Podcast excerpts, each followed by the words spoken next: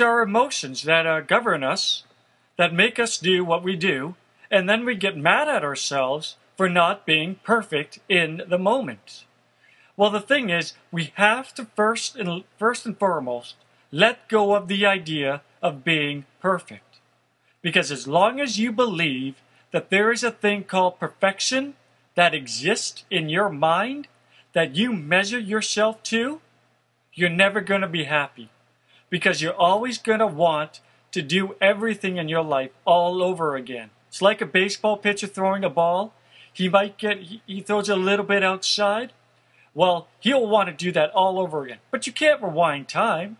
You know, the back catcher might throw the ball back to him and he could throw the, another ball, but he can't throw the first one again. Just like how you cannot relive the past. That is when we're going to we're going to have to do a lot of talking about forgiveness, letting go, and learning from the past. This is something that we can spend a lot of time talking about, because the ability to forgive yourself and to forgive other people is huge. It is groundbreaking.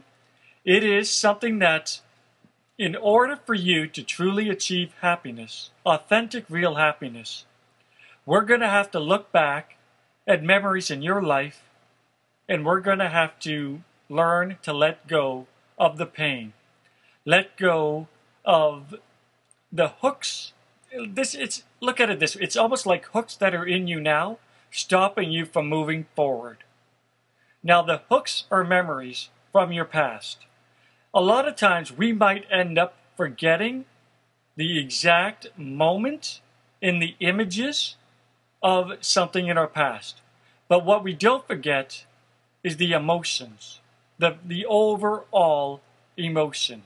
And what we end up doing is, because we forget the specific moment, the actual image from our childhood, we end up using the We associate the emotion that we felt at that time with the event, not the specific moment. If you grew up in a family where your parents argued and fought all the time and divorced, then you're going to associate the pain and the fear that you felt as a child listening to your parents argue. You're going to associate those emotions with with love, with your family. Now, you might forget the specific moment where your parents were fighting, but what will end up happening is you associate the feeling of fear with love. Because love is what you felt for your parents, and if your parents fought all the time as when you were a baby, you felt fear when you felt as though maybe your parents would divorce or separate and you would be abandoned, no one would look after you. So that's what children feel when parents fight. They're afraid that their parents are going to leave them and they're going to be alone. So a lot of times children will associate the feelings of fear with love.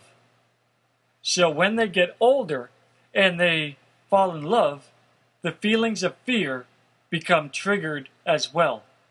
So they don't allow themselves to get close to someone out of fear that those negative feelings from their childhood, they might actually forget the specific image, but that overall feeling, that comes back again. So this is going to take a lot of time in order to heal the past.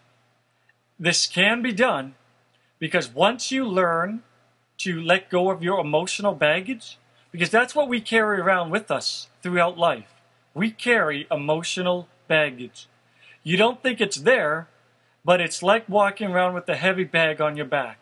That's why when people get older, you see them walking around hunched over. You see a lot of adults walking slower, because we got a lot on, on our minds. We're carrying a lot of emotional baggage. And it's important that we learn to free ourselves from the emotional baggage. And you can't just free yourself of, of emotional baggage just because you want to or say to. You can't just say the magic words and say, okay, my emotional baggage is gone. See, that is called repressing. You're not actually getting rid of your emotional baggage, but you're just sweeping the dirt under the carpet and you're repressing it. And when you repress your emotional baggage, it's like repressing anger. It just builds like a volcano.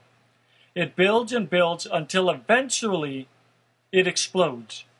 That's why it's important for you to learn to deal with the emotional baggage and not just think by saying a few positive affirmations here and there that all of a sudden your emotional baggage is just going to disappear just because you say, okay, it's gone. Well, it's still there. But if you do learn to deal with the specific moments, the specific events, and you learn to forgive yourself, because a lot of times children will blame themselves for the events in their childhood. You must learn that you were not responsible for the pain in your childhood. When you're three or four years old and your parents divorced or you were abused, you can't blame yourself. A lot of adults still blame themselves for their pain in their childhood. We need, you need to look back at the memories of your life and say, what am I responsible for? And what am I, what, it, what negative events is beyond me? Things that I cannot blame myself for. You have to learn to realize one of the hardest things you're going to do is admit that your parents are not perfect. Your parents were just like everybody else. They tried the best they can, but they too were hampered by their emotional baggage, the same type that you carry with you. They carried onto themselves. And why do parents yell at their kids? Because when they were young, they were yelled at. They were, that's the form of communication that they were taught. You cannot learn to communicate any other way than the way of what you were exposed to when you were young. If you grow up in a house where people are speaking English, you cannot speak Russian or, Mex or you know, Spanish. But if you grow up in a house where Spanish is spoken, then you're going to speak Spanish and you can speak English. But you can't expect yourself to know another language if you never heard it. And you cannot expect yourself to know how to communicate if you were not taught the proper means of communication. Because the art of communication is fifty percent speaking and the other fifty percent listening.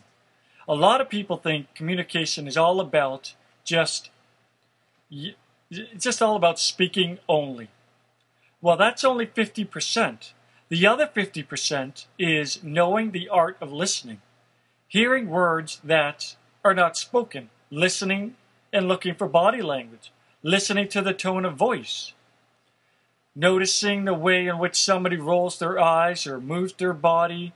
These are little things that you can pick up on to know how and understand how somebody else is, what they're, what they're thinking, what they're feeling. They, it's not necessarily what they say. Very rarely do we communicate what we're really thinking and feeling through our words. We communicate through our body language. We communicate with the tone of our voice. We communicate with our eyes. And a lot of times people are just so focused on themselves that they don't notice the little things like eye movement or body language or tone of voice. This is, this is something that you can learn. And once you do learn it, it's, it's like living in a different world. It's completely groundbreaking. Now I noticed that I'm coming up close to my one minute, ten minute time limit being up. So I'm going to stop this video now, and I'm just going to pick up right on the next video. So if you uh, want to, you want to learn more, be sure to click on the next video, and I'll see you there.